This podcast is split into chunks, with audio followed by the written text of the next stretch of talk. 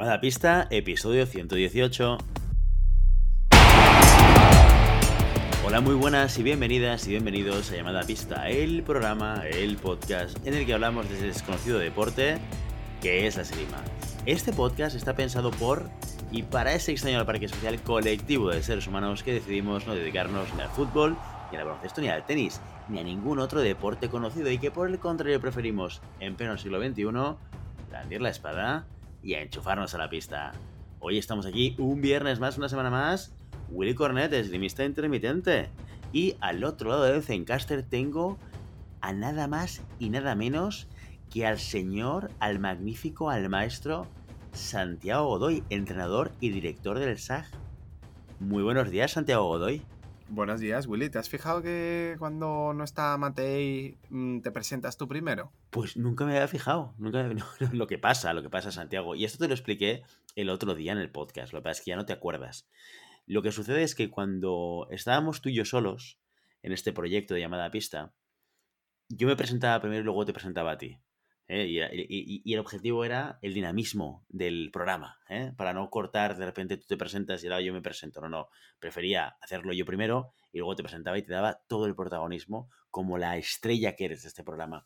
Cuando llegó Matei, ¿qué es lo que sucedió? Que todo cambió, todo nuestro universo se expandió en diferentes sentidos y uno de ellos fue en la presentación. Y, y es una cosa que llevo pensando tiempo, que es que ciertamente si alguien acaba de aterrizar en este programa, en este capítulo no, en el 118 no, pero si aterrizan en el programa en, otro número, igual se pensará, son tres voces y hay dos que me presentan y la tercera no sé ni quién es.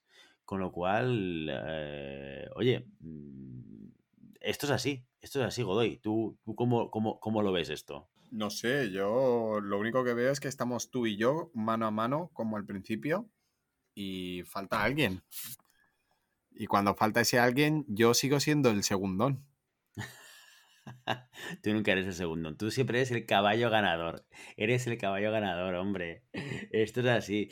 Es verdad, Maribel Matei, otra vez, una vez más, está con el, trabajo de final de grado que, que, le ocupa todo su tiempo, toda su vida y hace que, oye, fallen estos episodios eh, de, época preveraniega, porque ya, ya estamos todos en manga corte, pantalón corto, y de esto vamos a hablar hoy en este programa, y, con el calor a nuestras espaldas.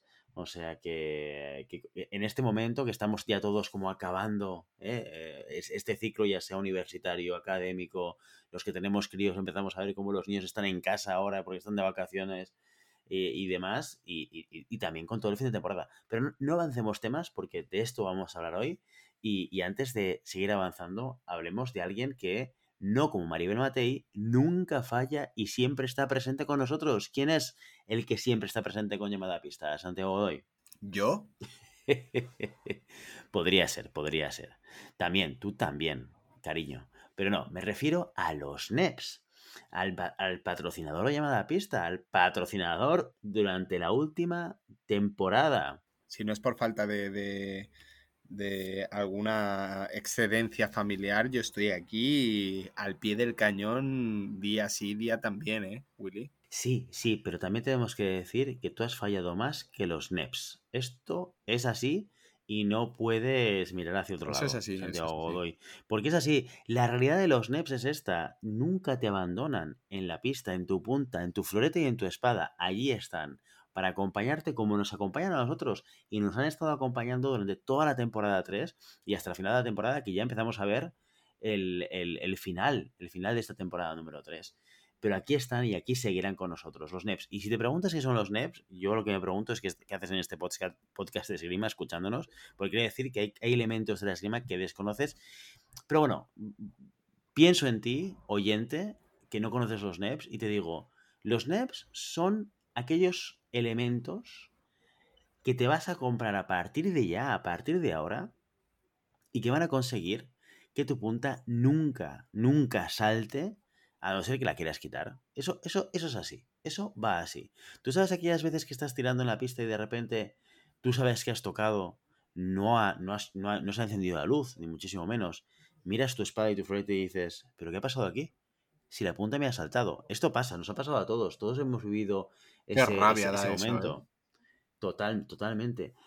Pero, pero la realidad es que hace ya mucho tiempo que un señor venido de otro universo, del futuro, Ricardo Arberas, nos trajo un regalo para todos los esgrimistas, los NEPs. Un nuevo tornillo que nunca se despega de tu punta. Así que ya lo sabes, si quieres saber más, si quieres compártelos y dejar de vivir esa horrorosa situación de que te salta la punta, no sabes por qué y encima has perdido un tocado, vete a fencingfan.com donde los encontrarás, o en tu distribuidor favorito, donde también los vas a encontrar seguro, seguro y seguro. Algo que también es muy seguro es lo mucho que disfrutamos con toda nuestra audiencia en general. Esto hay que decirlo, Santiago Godoy. O sea, la interacción que tenemos con la gente que escucha el podcast es maravillosa cuando hablamos con ellos, cuando interactuamos, cuando nos enviamos mensajes, cuando, cuando hablamos por Telegram también. ¿eh? El Telegram depende, depende de cuándo y qué momento echa un poquito de fuego con los comentarios y eso está súper bien, pero también tenemos que ensalzar la figura de un tipo de oyente muy concreto, que son los mecenas. Los mecenas a mí me flipan. Eh, los mecenas son eh, la, la, razón por la que me despierto cada día con una sonrisa de oreja a oreja. No es ver la cara de mis hijos sonriéndome y llamándome papi. No es a mi mujer eh, mirándome con pasión y deseo. No, no, no, no. Porque, eso, porque eso no pasa. no es ni siquiera la voz de Willy la que me llena de, este deseo incontrolable de vivir. Son los mecenas. Sin duda, sin duda. Y si te preguntas qué es un mecenas, yo te lo explico muy rápidamente. El mecenazgo es un tipo de patrocinio que se otorgaba en el Renacimiento. Esto, esto, viene de lejos, no hemos inventado nada, lo hemos vuelto a poner de moda. Y esto se le daba a artistas literados o científicos para apoyar el desarrollo de sus obras. Nosotros no somos ni artistas, ni literatos, ni científicos, pero también tenemos mecenas. Eso, eso es así, eso va así.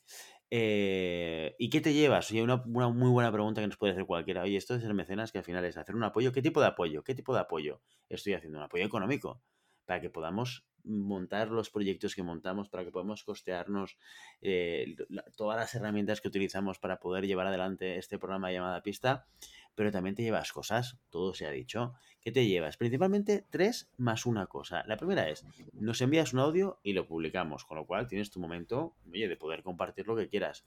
Lo segundo, te nombramos en el programa el día que te haces mecenas. Esto está esto está súper bien, eh, escuchar tu voz en un programa de radio. ¿eh? Y lo tercero es que, oye, puedes alardear con tus amigos, con tus colegas, con tus panas. Sale en la conversación. Es habitual que salga llamada a pista en cualquier conversación formal o informal que puedas tener en cualquier contexto, con cualquier persona, en familia, con amigos, con tíos, con primos. Suele suceder. Pues bueno, en ese momento es el momento en el cual tú puedes decir, yo soy mecenas de llamada a pista. Y el más uno, la cuarta cosa, y esto es depende de cómo se levante el viento, pero bueno, oye, me consta que más de un mecenas ha bebido de las mieles del cuarto beneficio, que es, si vas a Madrid, te puedes beber una cerveza con Maribel Matei y ella te la paga. Así que, que lo sepas, ahí está. Si quieres el mecenas y te quieres llevar todos estos incalculables beneficios con un valor que como la Mastercard no tiene precio, pues ya lo sabes, te vas a llamadapista.com, buscas en el menú mecenas y ahí encontrarás toda la información de qué hacer para convertirte en uno de estos maravillosos oyentes. Me encanta. Hoy estoy en parco en palabras, ¿eh, Willy? Hoy no tenemos a Mario Matei y es por eso que no vamos a tener las noticias de la semana. Pero noticias las hay y las ha habido, porque como la mayoría sabréis, pues este último fin de semana hemos tenido las últimas competiciones de la temporada 2021 de, de la esgrima española. Hemos tenido el campeonato junior y el campeonato sub-23 de todas las armas. ¿De acuerdo? Pero de esto lo haremos la semana que viene porque yo sé, y como tú también, Santi, que no hay nada que más le guste a Maribel Matei que hacer las noticias de la semana en llamada pista. Así que lo vamos a dejar para que la semana que viene ella pueda explayarse y hacer su espacio de noticias como tanto le gusta pero lo que sí que no vamos a dejar de hacer bajo ningún concepto es de hablar de esgrima en este, en este programa. Lo decíamos al principio, oye, estamos en, un momento muy específico dentro de la temporada, que es el cierre de la temporada. Ahora de repente, el fin de semana pasado se han acabado las competiciones que, tanto, que tanto queríamos que llegasen, ¿eh? de, por todo el COVID, pues al final hemos, hemos ido trampeando y este último mes, mes y medio, hemos podido disfrutar de diferentes competiciones, tanto nacionales como internacionales. pero se ha dado punto y final a esta temporada, Santiago Godoy, a expensas de lo que pasa en Tokio. Tokio, esto ya es para superstars, ¿eh? hay todavía gente que está en temporada abierta porque les falta todavía llegar a ese momentazo que es Tokio, y hablaremos de Tokio y de los Juegos Olímpicos cuando toque, pero el resto de mortales, que al final nuestro periodo competitivo o acabado, está prácticamente por acabar, nos estamos planteando eh, cómo encarar los meses posteriores o las semanas posteriores a un cierre de competición, a un cierre de temporada. Y, ah, y una de las cosas que queríamos hablar hoy, Santiago Godoy, es cómo yo puedo encarar o cómo se puede encarar un cierre de temporada para intentar evitar aquellos momentos de decir, oye, depende de cómo lo haga, igual el rearranque de temporada me va a costar mucho más, ¿no? Con lo cual, Santiago Godoy, en época como la que estamos ahora, que apetecen muchas cosas, pero quizás ponerte un traje de esgrima, irte a una sala sin aire acondicionado, igual no es una de ellas. ¿Qué es lo que podemos hacer para gestionar correctamente este cierre de temporada? Bueno, Willy, lo primero de todo es, siempre estamos hablando de la, de la pretemporada, ¿no? De la preparación de la temporada, siempre estamos hablando de la preparación de las competiciones, eh, siempre estamos hablando de esos, eh, llegar a esos picos de intensidad máxima en los que yo sé que voy a dar el mejor rendimiento, tanto esgrimístico como físico.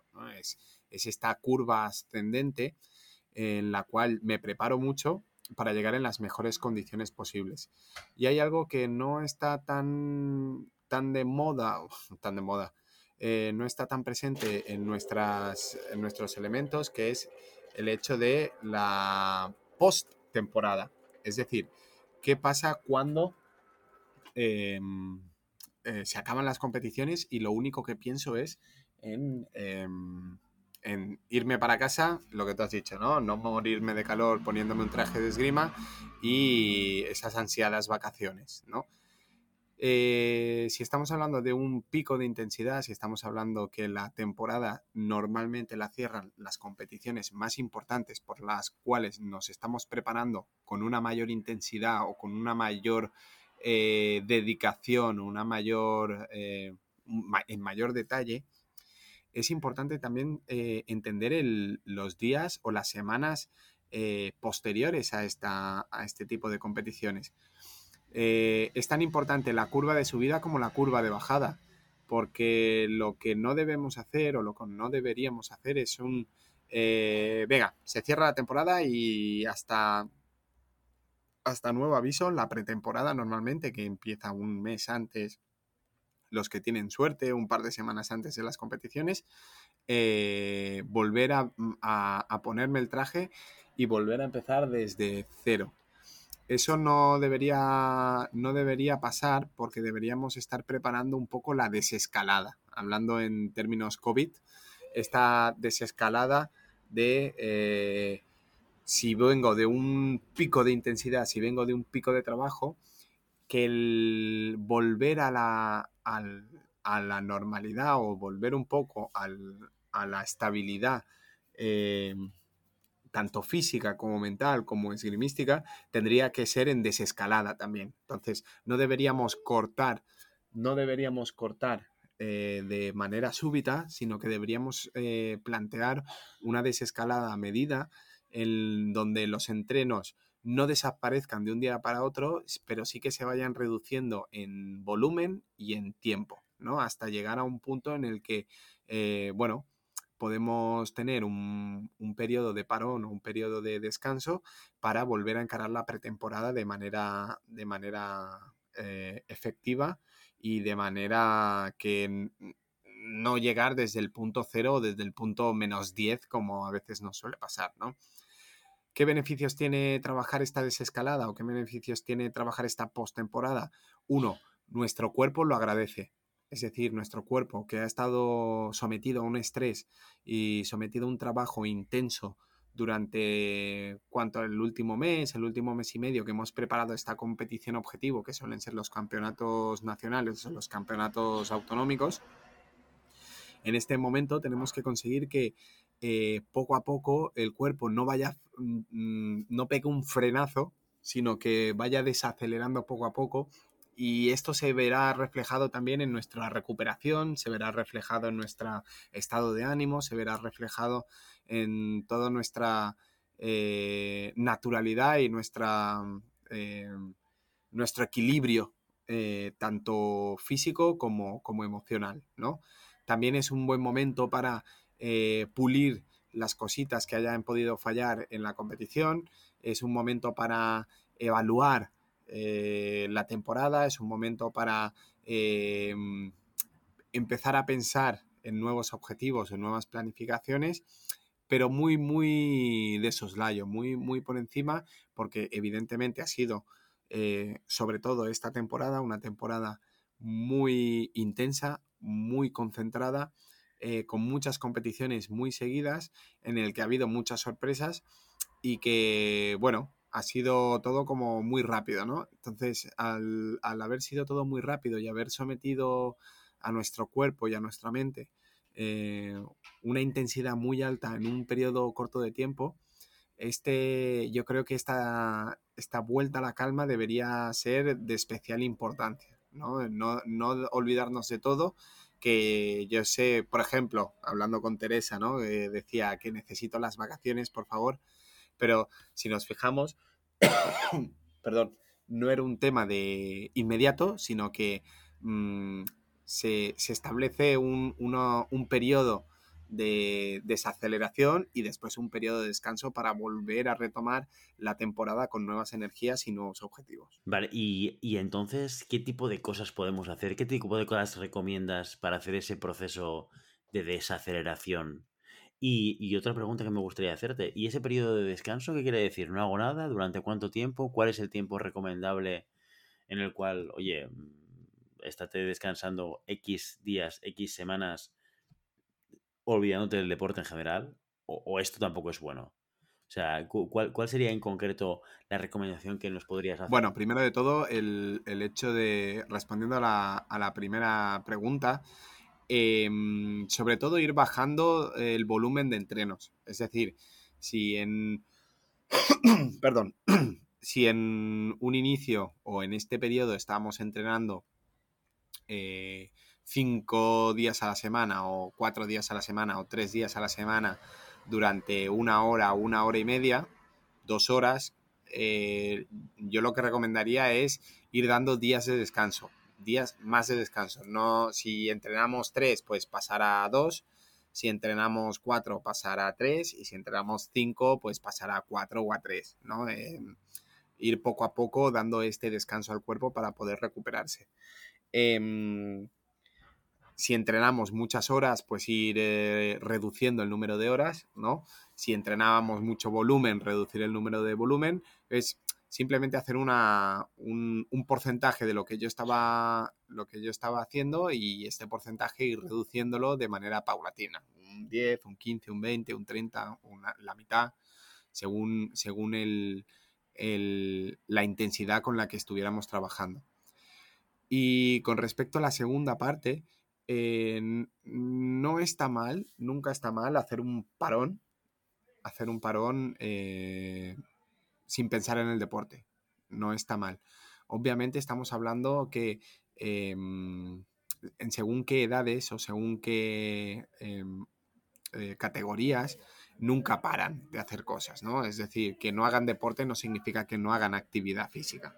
En el sentido de eh, el típico partidito con los amigos, el volei en la playa, que me voy a caminar, que me voy de excursión con los con la familia, con los compañeros, eh, bueno, es, mantener este, este, esta actividad em, que se mantiene y si ya los, las, personas que son más, em, más adultas o más mayores o más viejunas como tú, Willy, sí que es verdad que mm, obligarse como mínimo a mantener una actividad física mínima, ya sea caminando, ya sea eh, yendo al gimnasio o ya sea entrenando un poquito.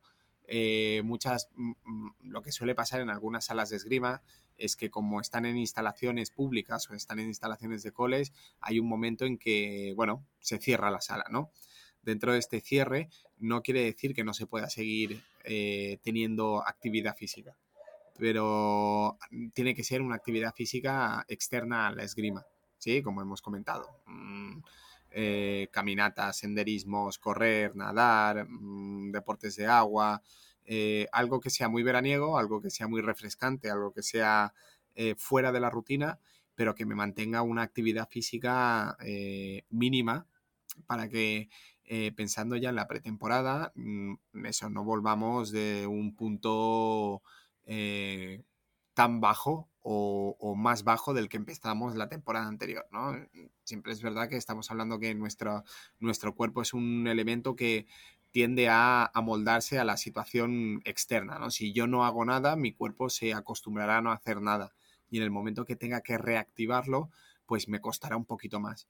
Si yo mantengo la maquinaria al ralentí, ¿sí? haciendo una actividad física mínima, eh, en el momento que tenga que pegar un acelerón, pues estará mi cuerpo más preparado y mi cabeza más preparada.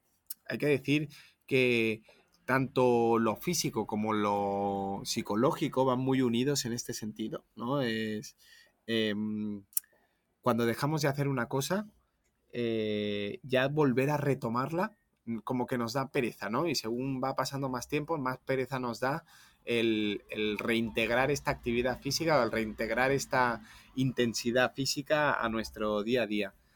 Y mm, para evitar esta pereza que pueda verse eh, producida por esta ausencia de actividad, pues si podemos mantener esta actividad, eh, esa pereza no llegará a pasar o, será mucho menor que el tirarme a la Bartola todo el día bebiendo eh, champín o cervezas en la playa o en la montaña o en el lago o en la casa de campo, donde sea, y en el momento que tengamos que volver a reactivarnos, pues mm, mm, salir de esa, de esa dinámica de, apoltronamiento nos cueste menos. ¿sí? Entonces, yo creo que es importante la mentalidad de, actividad física, ¿no?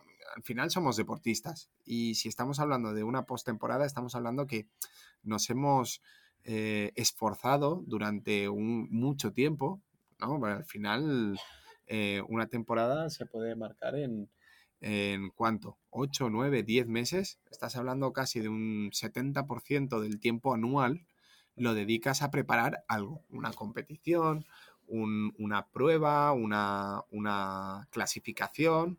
Em, es, un poco, da un poco de pena que después de dedicarle tanto tiempo a, un objetivo, a un objetivo determinado, eh, se pueda perder todo, todo este trabajo en el 20, 10, 20% de tiempo que nos resta, ¿no? que es la temporada vacacional que a nosotros nos coincide con, con, el verano. En el verano también tenemos que tener en cuenta que eh, en según qué zonas o en, según qué lugares es muy difícil entrenar. ¿sí? Mm, cuando tienes 35, 40 grados, eh, entrenar puede ser, puede ser un poco una prueba de fe, un Ironman, ¿no? Eh, puede ser un, un elemento muy complejo. Pero sí que es verdad que tenemos que buscar esas horas del día en donde podamos mm, desarrollar una actividad física con, con calma y con comodidad, ¿no? Que, que no sea el mediodía, sino eh, empezar un poquito antes nuestra jornada y poder salir a correr o, poder salir a nadar eh, antes de que apriete el calor o a última hora de la tarde donde, bueno, ya baja un poquito el calor, ya podemos hacer más cositas eh, y el cuerpo no sufre tanto a la hora de, ejercitarse. Está, también tenemos que tener en cuenta que eh, es muy común que en el momento de parón la esgrima como tal pase a ser un elemento secundario. Obviamente no todas las salas de esgrima tienen un sistema de aire acondicionado que sea una nevera y eso mm, nos perjudica, pero también hay que decir que la esgrima es una pasión y que quien más, quien menos mm, podemos trabajar eh, elementos que no son puramente de combate o de puramente de, de esgrima, ¿no? Sino que podemos hacer trabajo de desplazamientos, podemos hacer trabajos de coordinación, podemos hacer trabajos de preparación física específica, podemos hacer muchos elementos que nos beneficiarán eh, a la hora de ponernos un traje y tirar y que no son bien bien directamente ponerse el traje y tirar. Oye, ¿y cuándo debe empezar la nueva temporada? O sea, la pretemporada, ¿cuándo empieza? Eh, eh, a nivel de fechas me, refiero, ¿eh? Depende de las primeras competiciones. La, temporada, tenemos que tener en cuenta, siempre lo hemos, lo hemos comentado mucho, la temporada es un elemento que se marca por, por competiciones, ¿no? Sí que es verdad que, por ejemplo, yo mm, creo que recordar que en algún capítulo dije que no, no éramos un club de competición y mi temporada lo marcaba sobre todo la temporada escolar, ¿no? Por un tema de eh, afluencia de gente y sobre todo calendarios laborales vacacionales, ¿sí? Pero sí que es verdad que eh, la temporada como tal eh, la marcan las competiciones objetivos. Ejemplo, si yo tengo una competición la primera semana de septiembre, como mínimo tendría que empezar a trabajar un, mes antes. Un mes antes con una, una retomar las, las, dinámicas de entreno, eh, recuperar un poco la preparación física, em, recuperar un poco el trabajo de pista, recuperar un poco el trabajo de, clase individual y en un mes, cuatro semanas, eh, mm, que, podría ser un, un, micro, un mesociclo completo, podríamos estar mm, semi preparados para, esta competición. Tenemos una ventaja que las competiciones importantes siempre suelen acabar, eh, eh, acabar la temporada. ¿no? Es decir, no vamos a encontrarnos un campeonato del mundo en septiembre, ni vamos a encontrarnos un campeonato de España en octubre. Em, aunque antiguamente antiguamente los campeonatos de España junior se hacían en febrero-marzo, porque eran los clasificatorios al Mundial que se solía hacer en abril-mayo. Entonces, en marzo acababa la temporada junior con el Campeonato de España em, y era una temporada muy cortita muy cortita que los juniors, por ejemplo, cuando yo estaba entrenando, empezábamos la última semana de agosto, la primera de septiembre, para ya preparar este campeonato de España. Entonces, todo es relativo al tiempo que tengo yo para preparar, ¿no? Relativo yo al tiempo que tengo para llegar en las mejores condiciones posibles a, esa competición objetivo. Eh, eh, está claro que entre medio hay competiciones que eh, también, por ejemplo, para llegar a un campeonato de España, em, en según qué categorías son cerradas, ¿no? Tengo que hacer una clasificación, por lo tanto tengo que hacer bien las competiciones clasificatorias que aún no siendo competiciones objetivo o no siendo competiciones principales, sí que son competiciones que tengo que hacer bien para poder clasificarme a mi campeonato objetivo, ¿no? A mi campeonato más importante. Em, por lo tanto, volviendo a tu pregunta, eh, ¿cuándo comienza la pretemporada? Pues para los que tienen competición, debería comenzar un mes, un mes y medio antes de la primera competición, ¿vale? Em, a nivel real, eh, suele empezar en septiembre, ¿sí? Eh, con, el inicio del retomar todo lo que es la normalidad de colegios, la normalidad de institutos, la normalidad de, de universidades. Em, en agosto es muy complicado por temas familiares, por temas de viajes, por temas de vacaciones. Eh, y como que tenemos muy integrado nosotros en España el hecho de que vacaciones es, en agosto, ¿no? Agosto es el mes vacío, es el mes que no, no, no, no se hace nada. O no se, no se trabaja, no se entrena, no se... Sí, es como el paréntesis de, de nuestro año.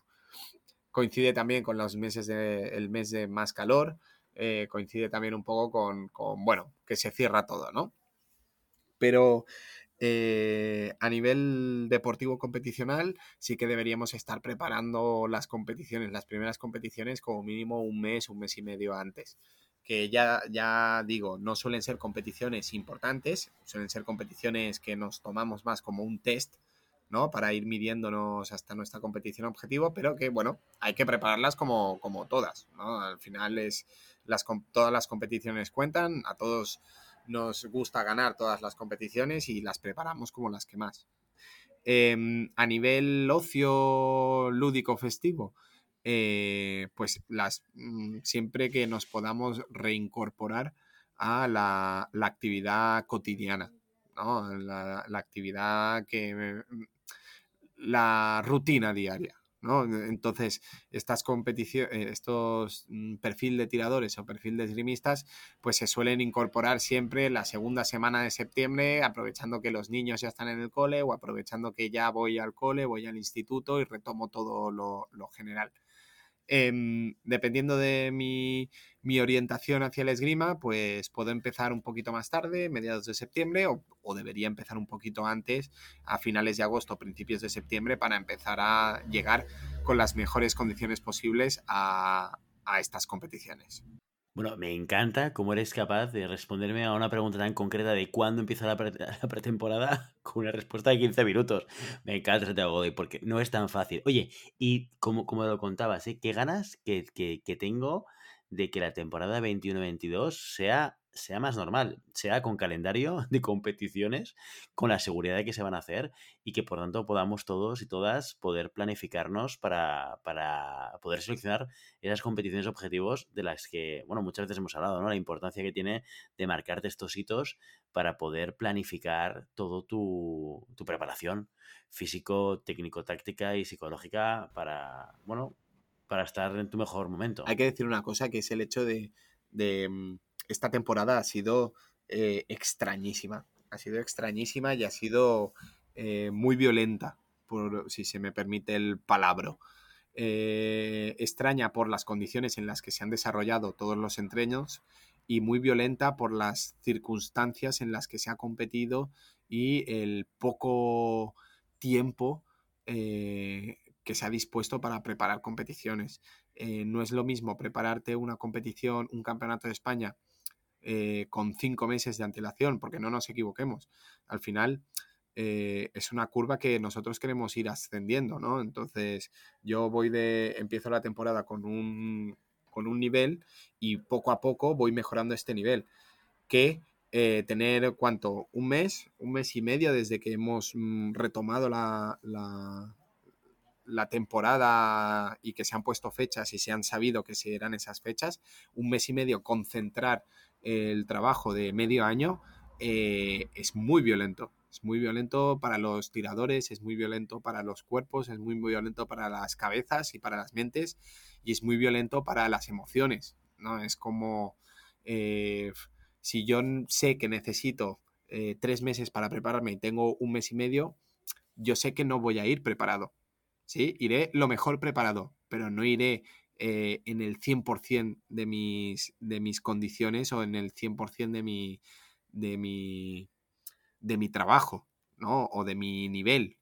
Eh, ha sido violento, ha sido extraño y yo creo que la temporada que viene eh, será algo mucho más regular y será mucho más em, provechosa para todos los tiradores. Esperemos que así sea y mientras tanto esperemos también poderlo contarlo aquí en Llamada Pista durante la temporada número 4 y seguir hablando de lo que pasa en todas las competiciones y, y seguir hablando de lo que deberíamos hacer todos y todas, ¿no? Para estar preparados en condiciones de normalidad. Qué ganas, qué ganas de, de, de dejar atrás la, la, nueva normalidad y volver a la antigua normalidad, ¿eh? ¿Tú vas a competir? Hombre, yo sí, yo, yo tengo muchas ganas de volver a competir, sí, sí. Yo tengo claro y que me apetece muchísimo ver a la competición. Seguro, eso me lo llevas diciendo mm, dos años. No, hombre, no, y he competido también, ¿eh, Santi? No, no, digas que no. Ahora, ahora, no, engañes a nuestro público y a nuestra audiencia. Sabes que yo he a competir, lo que pasa es que el COVID nos ha truncado a todos. ¿Cuándo fue la última competición que hiciste? Pues pre-COVID, la de veteranos justo antes del COVID. Es verdad. Pues pre-COVID es un año y medio ya, ¿eh? Claro, pero es que el COVID ha durado un año y medio, Santi. Quiero es que no, sí, sí, nos, ha comido una temporada y media. no, no, no, sí, eso seguro. Pero no, de cara de la temporada que viene, yo lo tengo claro, ¿eh? Yo, mm, veteranos va a estar en mi lista de, de, de objetivo. Porque absoluto ya me puedo olvidar de, de intentar nada, ¿no? Pero, pero sí, sí, con ganas de, de construir ahí. Habrá, habrá que preparar. Habrá que preparar tu temporada. Pues sí, pues sí. Eso espero, eso espero. Muy bien, Santi. Oye, pues eh, hasta aquí nuestro episodio de hoy. Como siempre, ya lo sabéis, queremos invitaros a que os pongáis en contacto con nosotros, no sé si vuestra opinión, y nos digáis si queréis que hablemos en algún tema concreto o si tenéis alguna pregunta. Lo podéis hacer a través de redes sociales porque estamos en Facebook y estamos en Instagram. Pero también estamos en Telegram con un grupo cual vamos charlando. Y lo puedes hacer, también a través de la página web llamadapista.com barra contacto. Y si el contenido de este podcast te gusta, no te olvides de suscribirte, compartir este episodio en cualquier red social, darnos 5 estrellas en iTunes y comentar lo que quieras tanto en iVoox como en Spotify. Muchas gracias por todo, por tu tiempo, por tu atención y por tu interés en este maravilloso deporte que es la esgrima. Nos escuchamos la semana que viene. Hasta entonces. Adiós, adiós.